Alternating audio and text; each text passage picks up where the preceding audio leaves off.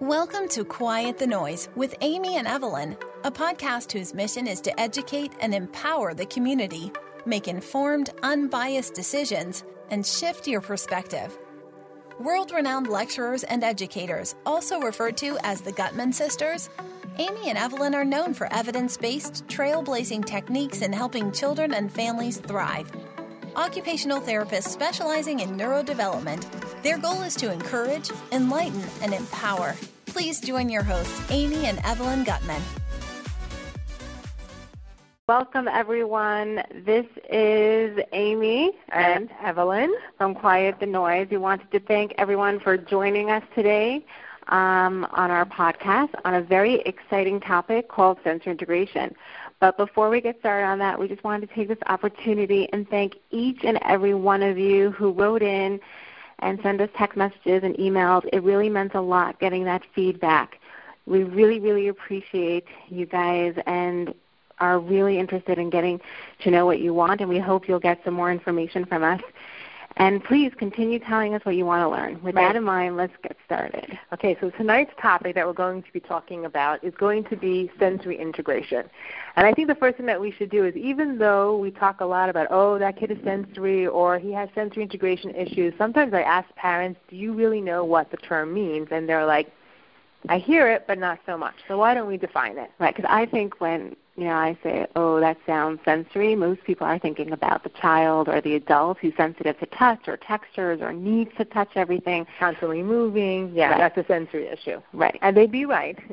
But there's a lot more to that. 100%. So why don't we define it? So sensory integration basically refers to the process of where we're constantly taking information in from our environment, and we have to be able to decide what's important, what do we need to pay attention, and what can we filter out and what's not important so that we can make an appropriate response. And we're doing this constantly all the time, and we're using our 8 different senses to make those decisions. And I know many of us really only know about the 5 senses, right, but we're going to talk about 3 more senses that impact our lives tremendously. And when we're dealing with children, especially in early childhood, those senses are created and developed, possibly in utero, that actually can affect their emotions, their anxieties, their regulations. So we're definitely going to get into those senses as well. Yeah, something else I want to mention is when we talk about sensory integration, each of these senses have to be functioning and doing really well on their own in order for them to integrate and process information properly, because it's a little bit like each sense is a soldier in the army, and the army is each sense working together. They all have to work harmoniously in order to have the right output. It's a little bit like if you think about someone who unfortunately can't see, that sense may be a little weak, so they're going to use maybe their sense of hearing a little bit more to make them have an appropriate response. So when you think about these systems, we're going to be isolating it tonight and talk about each one individually, but remember that they all have to work really, really well together, and sometimes one system is going to compensate for another one because that system may not be working as efficiently or as well as it should. And that's really what happens when we want to survive. Like we try to make do with what we have and what's strong, and we compensate in order to just make it through the day and make it through our lives. Which is why if you think about someone who has sensory processing issues or they have a diagnosis of SPD, a sensory processing disorder, those children and those adults, like what you said, they are working really hard every single moment in order to function as best as they can. And while they may have some systems that are not working so well, and I do want to mention that not everyone can have a little bit of a sensory integration issue. It's not like I have sensory issues probably. I know when I go to sleep, I need to have a heavy blanket in order to fall asleep.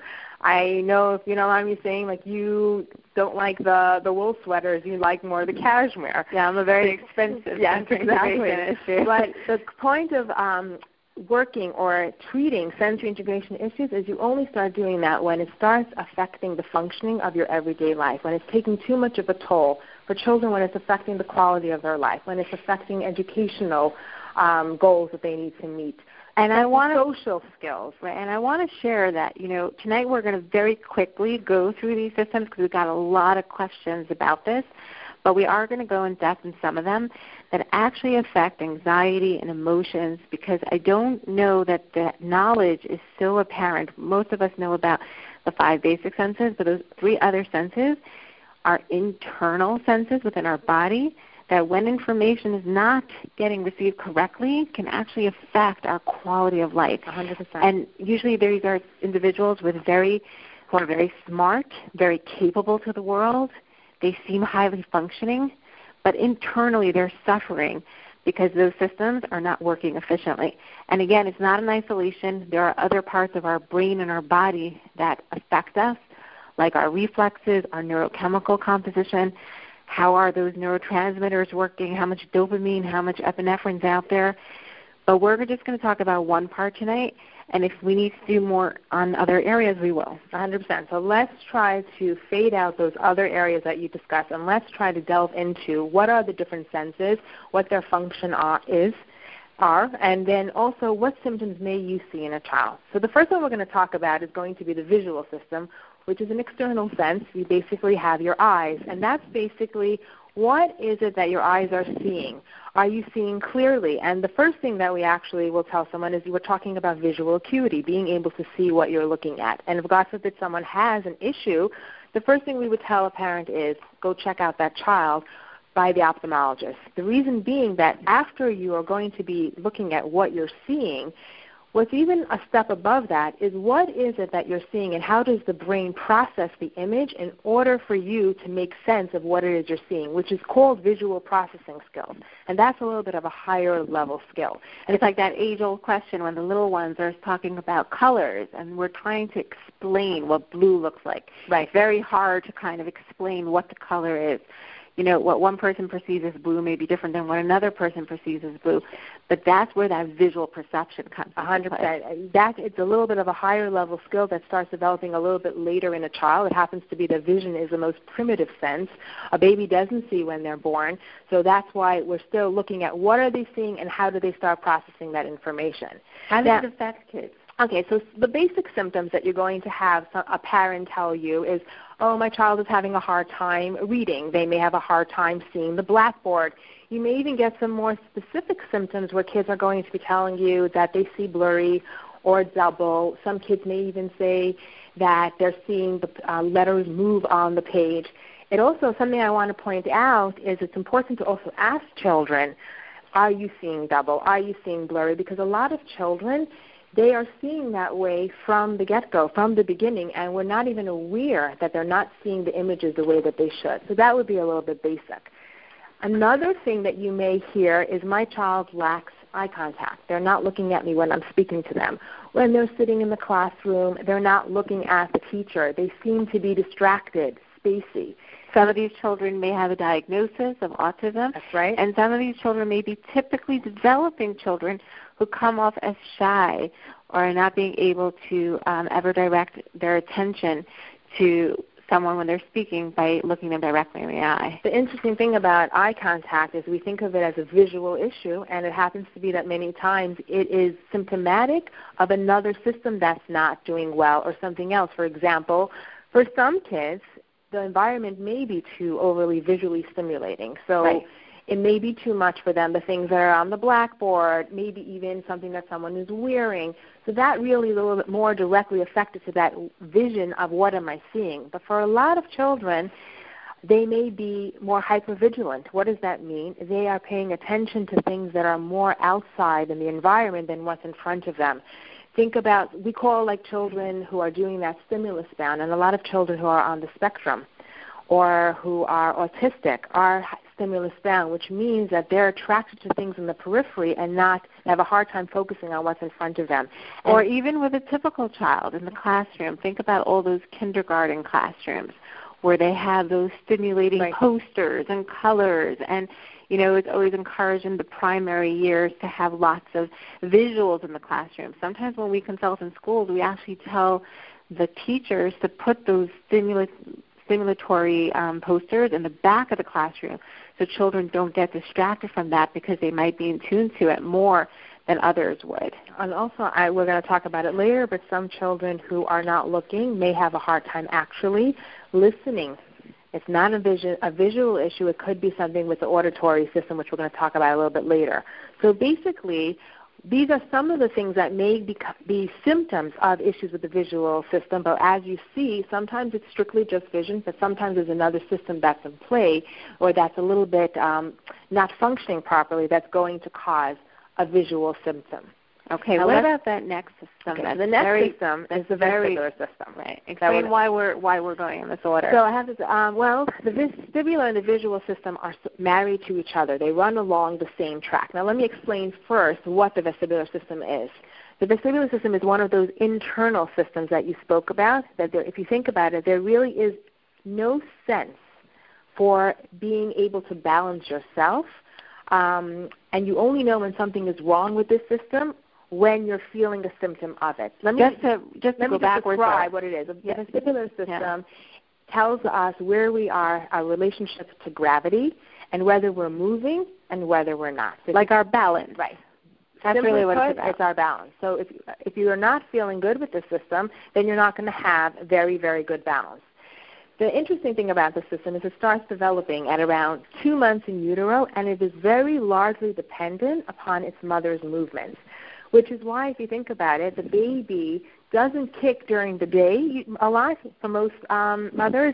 So they're moving. The minute you go to bed and you're getting off your feet and you're relaxing, all of a sudden you want to go to sleep because your feet are hurting you, you're not doing so well. That's all of a sudden the kick starts coming because the baby's telling you, hey, Mommy, I don't understand what just happened. You stopped moving. Your movement is helping me exercise this system, and I want you to get going again, which is why sometimes you're not going to necessarily get, I want to put that caveat out there, you're not going to get an issue, but mothers who are on bed rest a lot or mothers who are carrying twins, a lot of times those children don't get that vestibular stimulation, so that system may be a little bit underdeveloped. And something that we, it's like I said, not every baby that's born is going to have that issue, but if you know that this is so important, then we would recommend that mothers be a little more proactive after the baby is born to give that baby a little bit more vestibular stimulation. You may want to rock the baby a little bit more. You may want to move them in different positions.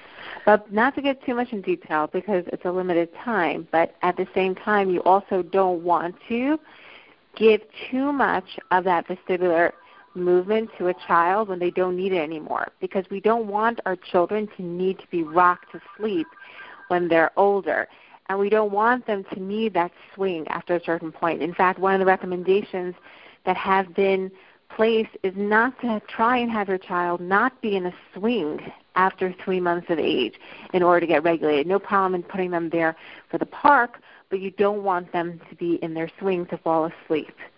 So let's talk a little bit about what you may see some of the kids presenting with. So the first thing you mentioned what do they look like? The most basic thing is they're going to be children who are going to have issues with balance. And it may start with them maybe not. They may reach their milestones, but maybe the quality of how they're going to reach their milestones may not be the way it's supposed to be. These are the children that are going to fall a little bit more. They're going to be clumsy. They're going to have a hard time maybe going up and down stairs, jumping. They're going to present with what we call gravitational insecurity. They may, some kids. What that means is they're going to be afraid of movement. And what's interesting with this system is you're going to have some children who are going to be fearful of movement, so they're not going to want to move. They're going to be frightened of going in the swing. They may not like to go into a car. And they may be the kids who don't like being on their stomach, on their back, because it's so hard for them to move, because every movement that a child makes from the time that they're put on a floor is starting to work on that system. These may be the kids who are afraid of heights, or the toddler or the kid in kindergarten who in recess time stands in the back of the room or in the back of the playground and doesn't want to engage because sometimes the actual sight of other people moving causes them to have a physiological response. And also these children sometimes present as if they are seeking the vestibular movement, like like the little girl who's constantly twirling in front of the mirror, or is, trying to jump up and down or do cartwheels constantly. How many of our kids come home and it's like they could do that for hours? Those children they need to get more of that vestibular input in order to feel more calm and regulated. Right, and some of the kids, the ones who are, I would imagine even those kids get it, but the ones who are on the opposite end, they may present with like motion sickness. How many of our kids are coming home off the bus and they say that they're nauseous or in the car?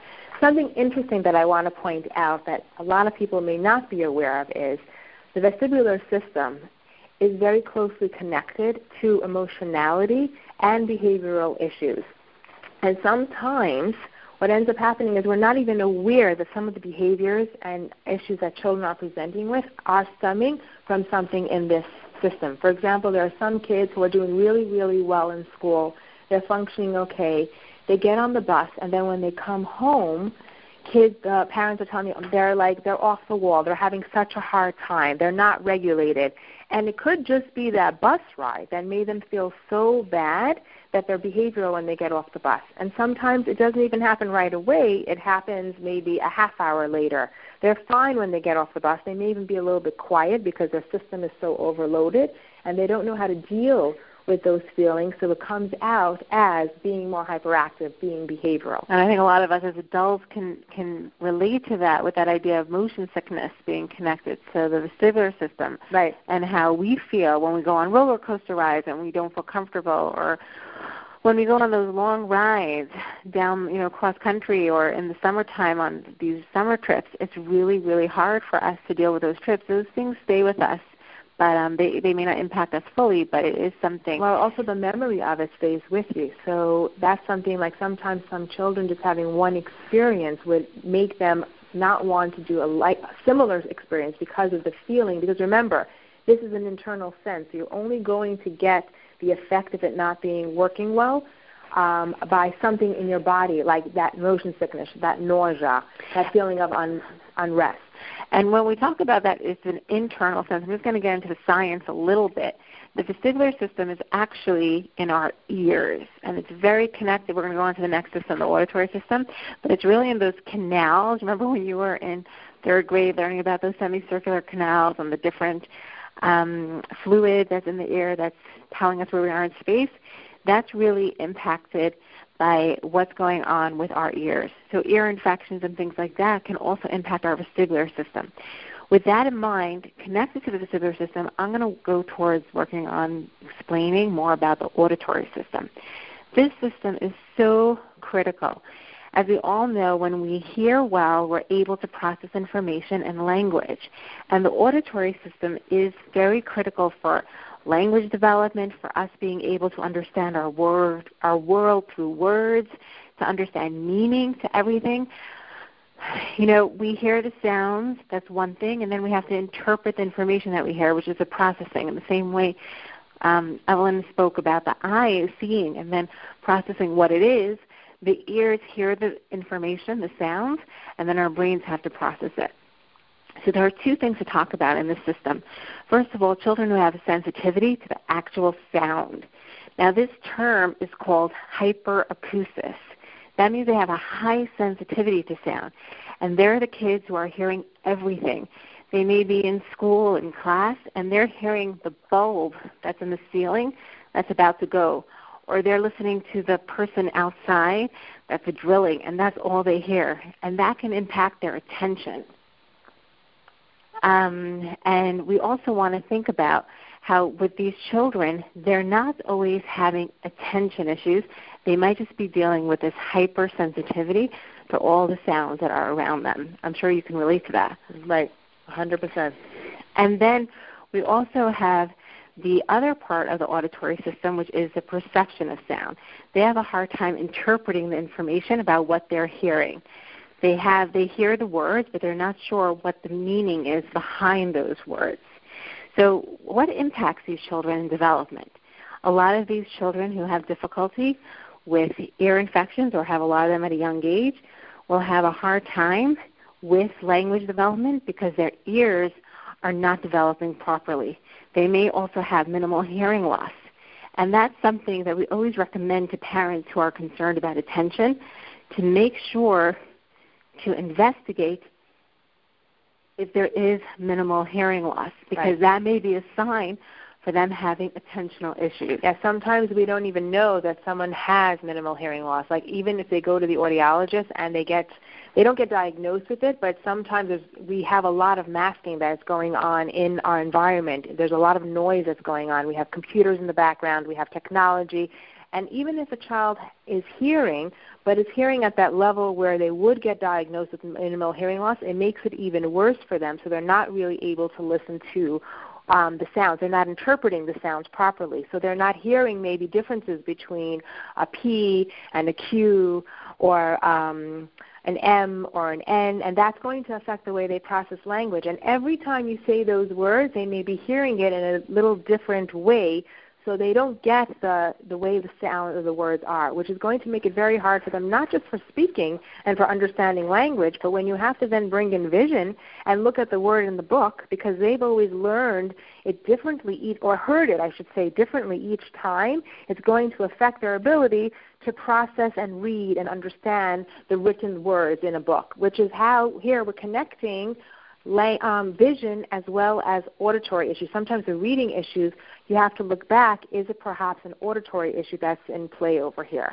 And imagine for these children who are learning two languages, how difficult that could be. For example, they're here focused, let's say, learning on English, and then they have to learn Chinese or Hebrew or Yiddish, and those languages come in a different direction, and their visual system is being challenged and their auditory system. 100%. And you go ahead. I was just going to say, let's just tie in quickly, just to show you how each system needs to work together. When I mentioned about the eye contact, and a child is not looking at you, sometimes children, what they see you saying actually interferes with what they're hearing. So what are they going to do? They realize that if I don't look at you, I'm going to hear a little bit better, so they avert their eye contact. So it seems like they're not paying attention, but they're actually listening and picking up the information. The minute you tell them, look at me, is the minute that they have shut down. And they're looking at you, but they're not hearing you. And, you know, growing up, like I remember the phrase in our generation was always when there was a parent rebuking a child, they were always like, look at me. Don't you know? You gotta look at me. People still do it today. It makes you, by the way, feel better. Right? You feel like they're paying attention, but they're really sometimes not paying attention to you. They're there, but they're not in the moment, and they're not hearing what you're saying. So it's a better idea to just allow them to avert eye contact and give them that firm discipline, but don't assume that by them looking at you, they're actually paying attention. Right. Okay, let's move on. This time, how many? We did three. We have four. Okay, let's go on. Okay. The next system we're going to talk about is the proprioceptive system. And the proprioceptive system is a system that lets us know where we are in space. We have receptors in our joints, in our shoulders, in our elbows, in our arms, our hips, our legs, that as we use them, it tells us where we are. So, for example, some of you may be hopefully sitting on your couch, relaxing with your legs curled underneath you.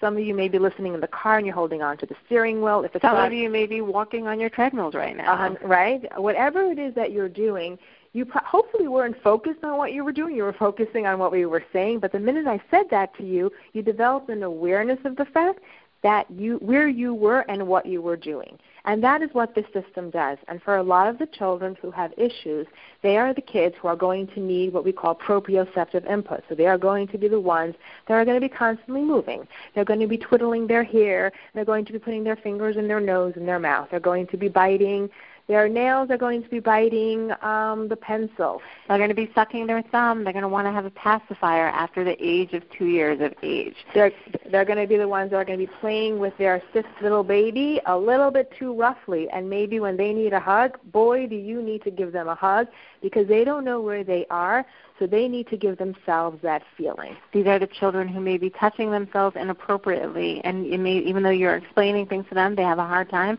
controlling themselves at a young age. Yeah, please know that there are developmental ages when this is totally appropriate, because they're exploring, but at the point where it's not anymore, they're showing you the need for input. And one thing to know about kids who have proprioceptive issues, you can tell them to stop one behavior or one thing. If there's an issue, they're going to find another way to do it, because they need it in order to feel calm. And, you know, something just in general, I think we're going to stop midpoint because there's so much information to share. In general, children who have sensory integration issues and difficulties are good, smart children. These behaviors are a sign to us that they are not feeling comfortable in their own skin. So when, as teachers, as educators, parents, as relatives, as neighbors, when we see children with these behaviors, if we can understand that for a moment, it will allow us to accept them a little bit easier in our functional day-to-day life.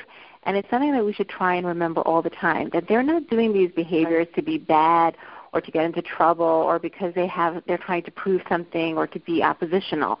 They're doing these behaviors because of a physiological need that they were either born with or that they developed in order to compensate for underlying issues. Which is a fascinating thing, because I always think, how smart are these children? They're knowing what they need to do to function and to be doing what a typically developing child who may not have sensory issues is doing without having that need for those movements or those behaviors. Right. So it's a very important point. Take a step back and look at what they're doing, and let's try to be understanding and figure out why are they doing it. Let's talk about how proprioception also affects handwriting and things like that. Functionally speaking, kids who have proprioceptive issues, they're going to be the ones who are going to be holding the crayon or the pencil too tightly. They're going to have a hard time with making the lines, perhaps even the directions of the line. But what's even more important is if you don't know where you are in space, you're going to have a very hard time relating to the other things that are around you in that space. So practically speaking, you may bump into things because you're not seeing it. But if you don't know where you are, you're also going to have a hard time relating to the people that are children that have issues with pronouns, because they're not knowing me, you. These are the children that have a hard time picking up on the social issues. They have social issues because they're busy with themselves. They're not able to see what it is you're telling them to do. They have issues with personal space. So there are so many manifestations of having issues in this system that are going to affect the quality of their life later on. And sometimes you don't see it when they're so young. You only see these issues pop up later on, and it could stem from an origin in a deficit in the system. And, the thing about proprioception that's fascinating is that it's usually connected to one of the other systems. But if you provide children with the input that they need within their joints, primarily their larger joints, like their hips and their shoulders, and you allow them to do that heavy work, that yoga, that wheelbarrow, those exercises that give them a lot of input, it allows them to at least get a temporary relief. Proprioception is the last system to develop because it's really only developed once we have gravity, and that's only when the baby is born. So in therapy, typically we take a bottom-up approach where we work developmentally based on when they develop. But in our practice, for those therapists who are listening on the line, we would address proprioception regardless because it's such a calming and organizing system for these children. Remember, children have to survive and they have to do well. So even if you need to give them that compensation of giving them the proprioceptive input, it is something that's essential and very, very important. And if you are therapeutically treating the source of why they're having that issue, then after a while it sort of like comes together where the need diminishes, so you don't need to give them that input anymore. And, I'm not sure if many of you are familiar with yoga poses, but if you think a lot of the yoga poses have your hands putting them together in prayer pose, when we have isometric exercises, it's these exercises that we think of as calming and organizing because what we're doing is we're giving feedback into the internal parts of our joints. Right. Just to give a little tidbit for anyone who wants to know how to help this children system. Right. And even adults, by the way. When adults are suffering with this, one of the recommendations for those who can't, like when parents are coming and, they just want to know what to do, it's a big recommendation that they do these kinds of exercises. Well, think about adults who do well with yoga or some adults who say, I really need to get that boxing workout in order to feel calm and do well. Those are the adults who maybe, may not even know, but they need that input to feel a little bit more organized. Now we're going to talk about the most exciting system, in my opinion, for you.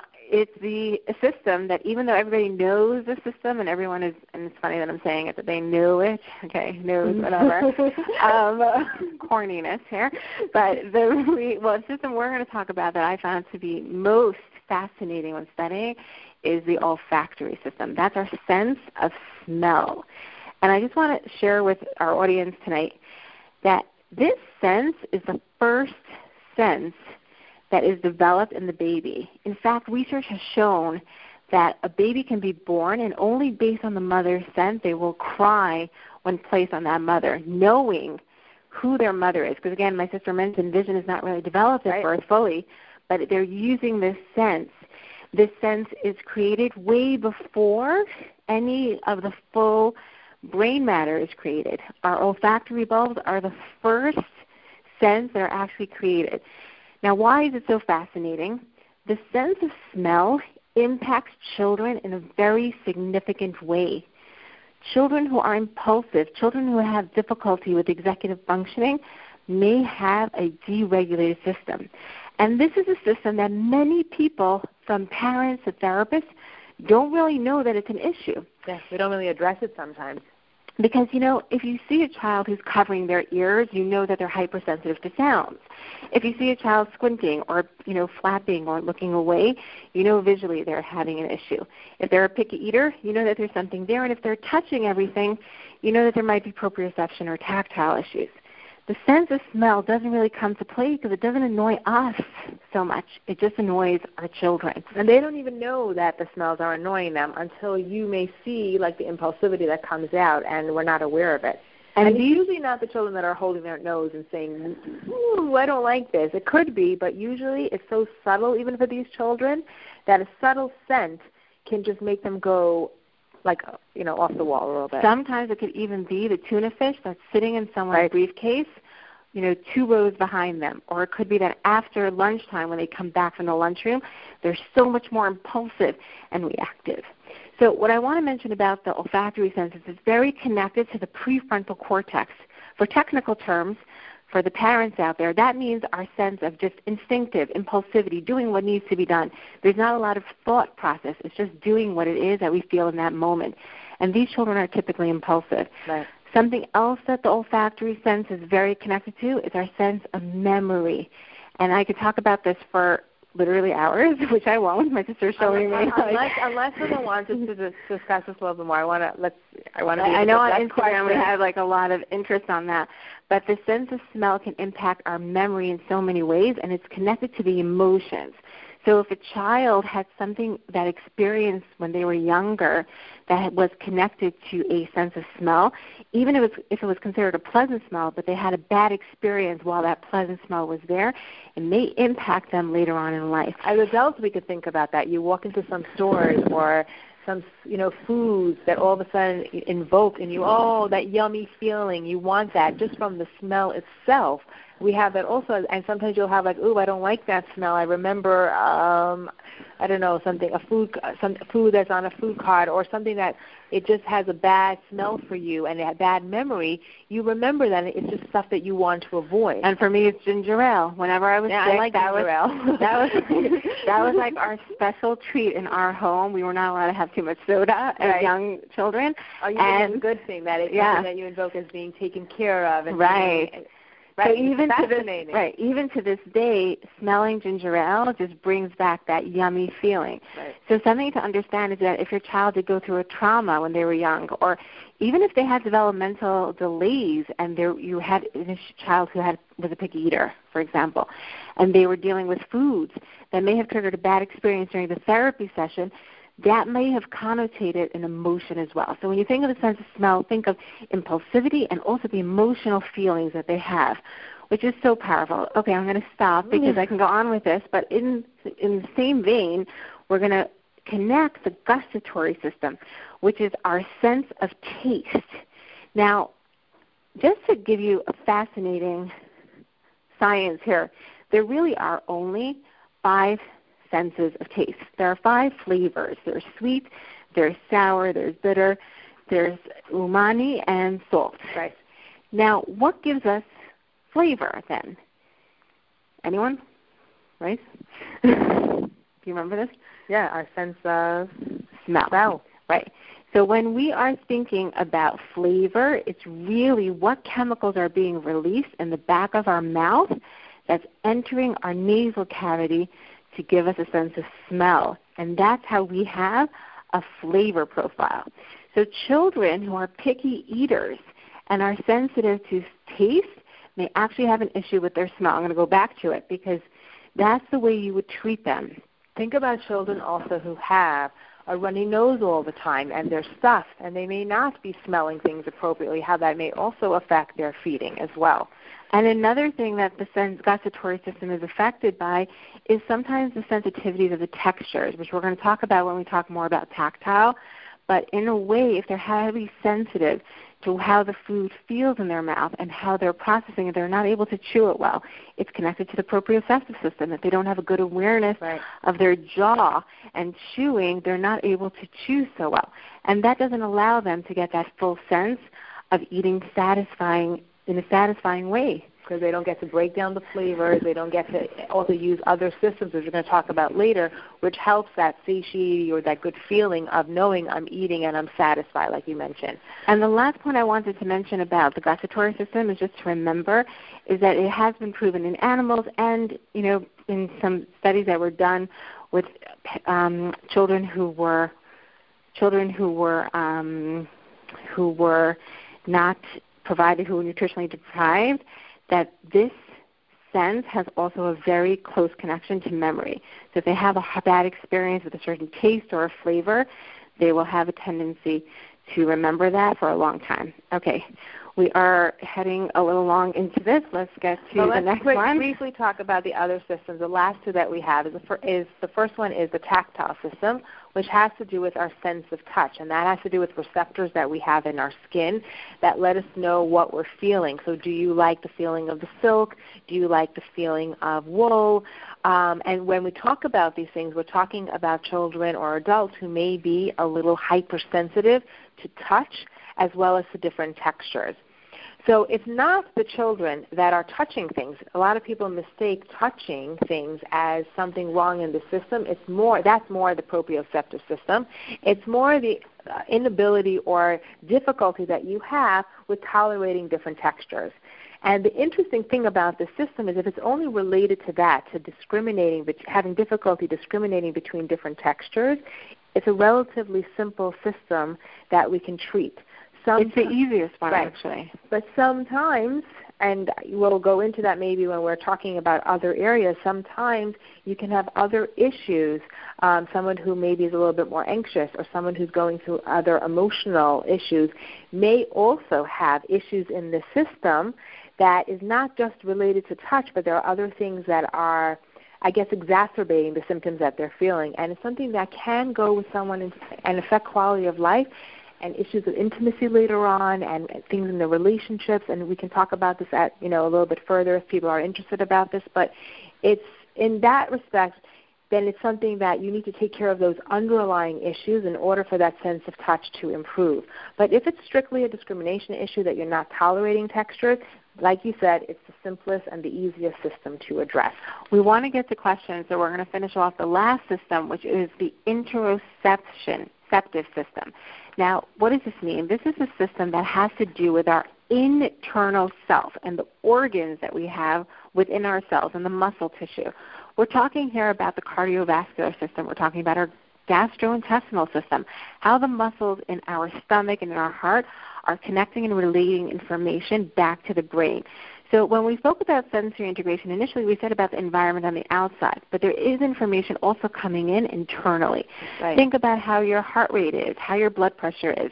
Are you sweating? What's your adrenaline system? How many of us feel those butterflies in our stomach? That would be the interoceptive system communicating with our brain. And this is very much connected to anxiety and tendencies of panic and feeling of overwhelm, stress. Maybe exactly. The immune system is very connected to this as well. The parts of the brain that actually work on this are the thalamus and the reticular formation, and we're not going to get too much in detail with that, but I think all of us can relate how when we are under stress or having a heightened sense of excitement or any kind of extreme emotion is this interoceptive system that comes into play. Now, we can control that through mindfulness and things like that, but for some of us, when there's dysfunction in the communication, we have to do much more intense therapy to get children and even adults into a better state of mind. 100%. And maybe we'll talk about these methods another time on how to help this kind of component, because I think for those who are suffering with mental health difficulties and with regulation issues, it's very important to address the system as well. So I hope that based on what we just discussed, you see the importance of every single system as how they work individually. But I think we've touched on almost every single system that we spoke about. We brought in different issues or symptoms or different systems and how they get affected to show you that it's not one system on its own, so you have to make sure that everything's working well together. They're there to support each other if one is not working so well, but it's very important to try to get them working well together so that children are not working so hard, that they're integrating information, because if you have sensory integration issues and you're constantly busy trying to find out where you are in space, trying to find your balance, trying to make sure that your stomach is not hurting you, what ends up happening is it takes away from your ability to learn. It takes and away, think. Right? And they may be very smart, like you said earlier, but they're going to be working hard with their body when they should be focusing more on being able to learn, interact, be social without that much effort. And to drill a point in that it's not one system on its own. So it's not just the auditory system and just that, because so many parents will come to us and they say, I did vision therapy, or I did a listening program, or, you know, I did desensitize him with a brushing program. For weeks and months, and it's not better. Right. So, yes, you're identifying that you worked on one system. But, again, they're so connected and interrelated that you need to figure out what that is as far as the full relationship and the full profile. And like my sister said, you can have a problem in one area and live your life comfortably and fine. And that's okay. Have two areas. Thanks for the permission. But the point is, again, it's only if it's affecting your functioning. And the nice thing about understanding sensory integration is that if you do have a child that's quite young, you can help foster them to develop it appropriately with exposure and with understanding these systems more. And we're going to take some questions now, but if any of the information that you heard tonight, there's one area that you were like, wow, I didn't know that, or right, I would love you to expand on that, please share with us, and we'll devote more time, maybe a full hour on one system or two systems, and try and give you more information. But with that in mind, we did get a lot of emails. Right. Actually, we have them printed out here. Let's see if we have anyone calling in. Okay, so we're going to open up the Q&A now. Hello. And for those who have called in, and just wait your turn. We'll get to you. But let's get started with someone who sent an email in. Let's see. Where is that paper? There we go. Okay, so Ricky sent us a question. Hi. How is sensory connected to fears or anxieties in children? When is it age appropriate for kids to have fears, and when does it need treatment? And then she also asked, very many children have some sensory integration issues. How do I know at a young age if it's in the normal range or will develop into a big problem as a kid gets older? Does regular OT help when they are young to prevent issues when they get older? Great question. Yes, a lot of stuff in here actually. Okay, so I think let's go backward first with the idea of, you know, many children have sensory integration issues. How do you know if it's normal range or not? Okay. So the first thing we always tell parents when they're having this question, because, you know, like we said, it's normal to be afraid of certain things. It's normal to be touching and exploring. It's normal for children to be hypersensitive when they're babies and newborns. So how do we know? So when we talk about growing out of it, that term, the way we reference it in our practice is that the central nervous system needs time to kind of get developed and mature. So if you read the American Pediatric Association's milestones, or you go online on Baby Center, or you ask your friends, you know, when is my baby supposed to crawl, or when are they supposed to do this or that, or when is it appropriate for them not to have a pacifier, it's okay to give a little bit of time for your child to develop a little bit more in that system. The thing that we would worry about is, number one, if any of the parents have sensory integration issues, you'd want to be self-aware about that and try working on those issues in that child earlier on.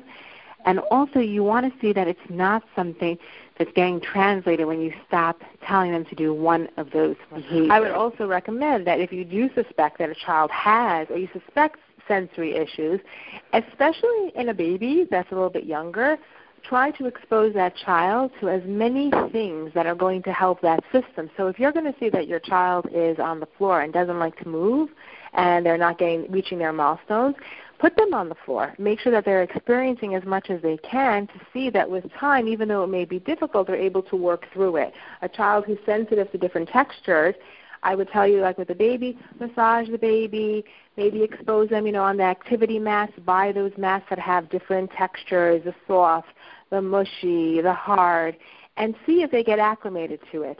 If you see that they don't get acclimated and they're still struggling, that may be a red flag for you to see if you need to investigate a little bit further if there are sensory issues. And again, remember that a child who's going to have sensory issues, especially in certain systems, you are going to have some behaviors and some emotionality and other things that are going to be connected to it. And you can sometimes find that link, especially now that we've discussed some of the systems like the vestibular system, like even your proprioceptive system. You want to see that if you're not giving them the input or you're giving them enough of it, they still have that need and they're still doing it.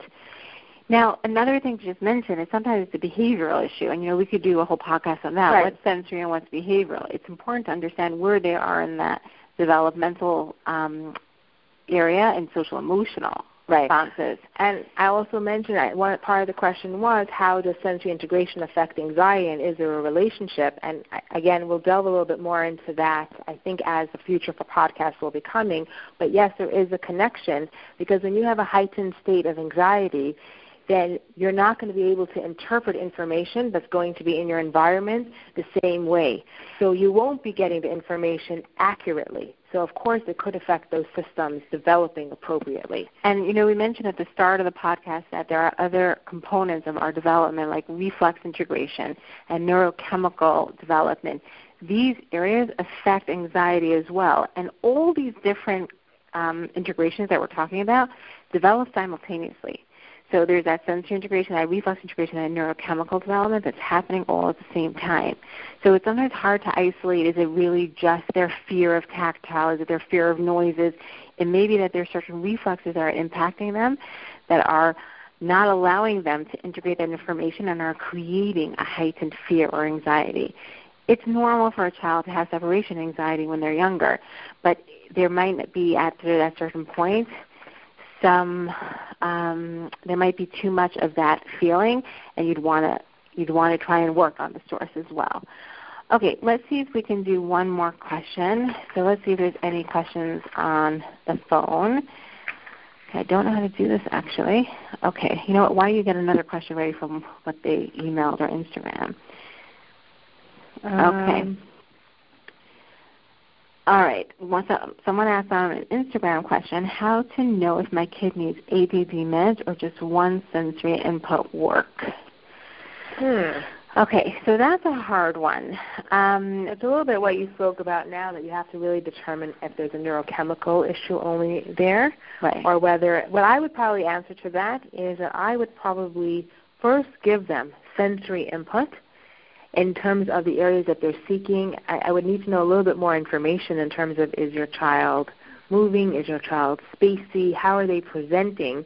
And if you have an OT working with that child, to give the child the input to see if it helps organize him and if it's long-lasting. And by the way, for those of you who are wondering what that means, a lot of children who have a diagnosis or are getting services will have something called a sensory diet. It's not foods that are going to help regulate them, even though foods can definitely regulate them, and we'll talk about that. But it's mostly a set of specific exercises that are designed by an occupational therapist to regulate and calm the child. It is sometimes a bit of a Band-Aid, but it allows a child to get through the day, which is what we want sometimes. We don't want to have our child, even though we may not be addressing the root of the issues, we want them to be able to be functioning well and throughout the day. So it's tricky to answer this question. There's not too much information that comes up in one little box. But I would tell you that see if the sensory input is helping. If it is on a short term and you have a qualified OT working with your child, then you should assume that it's more sensory. We wouldn't jump right off the bat to thinking that it's ADD meds. Again, these questions, now that I'm seeing them, are a little bit hard to connect just on a one-liner. But feel free to email us more detailed ones, and maybe we'll be able to address them. Again, we hope that you gained from this tonight and learned a little bit more about the whole child and all the different components of sensory integration and how it affects them. And we hope that in some way we helped you quiet the noise. Good night, everyone. We hope you enjoyed and learned something new to take with you and help your families. Be sure to follow us on Instagram at Hands On Approaches, or visit our website at www.handsonapproaches.com to learn more about this podcast's topic. If you are interested in having your questions featured on the podcast, or to ask your question live, please email us at info@handsonapproaches.com. Please note that none of the information discussed on this podcast should be viewed as medical or psychological treatment. If you are concerned about your child or an adult in your life, please seek out professional help and resources. Thank you for joining our podcast. Please be sure to leave a review or comment so that we can continue providing you quality education.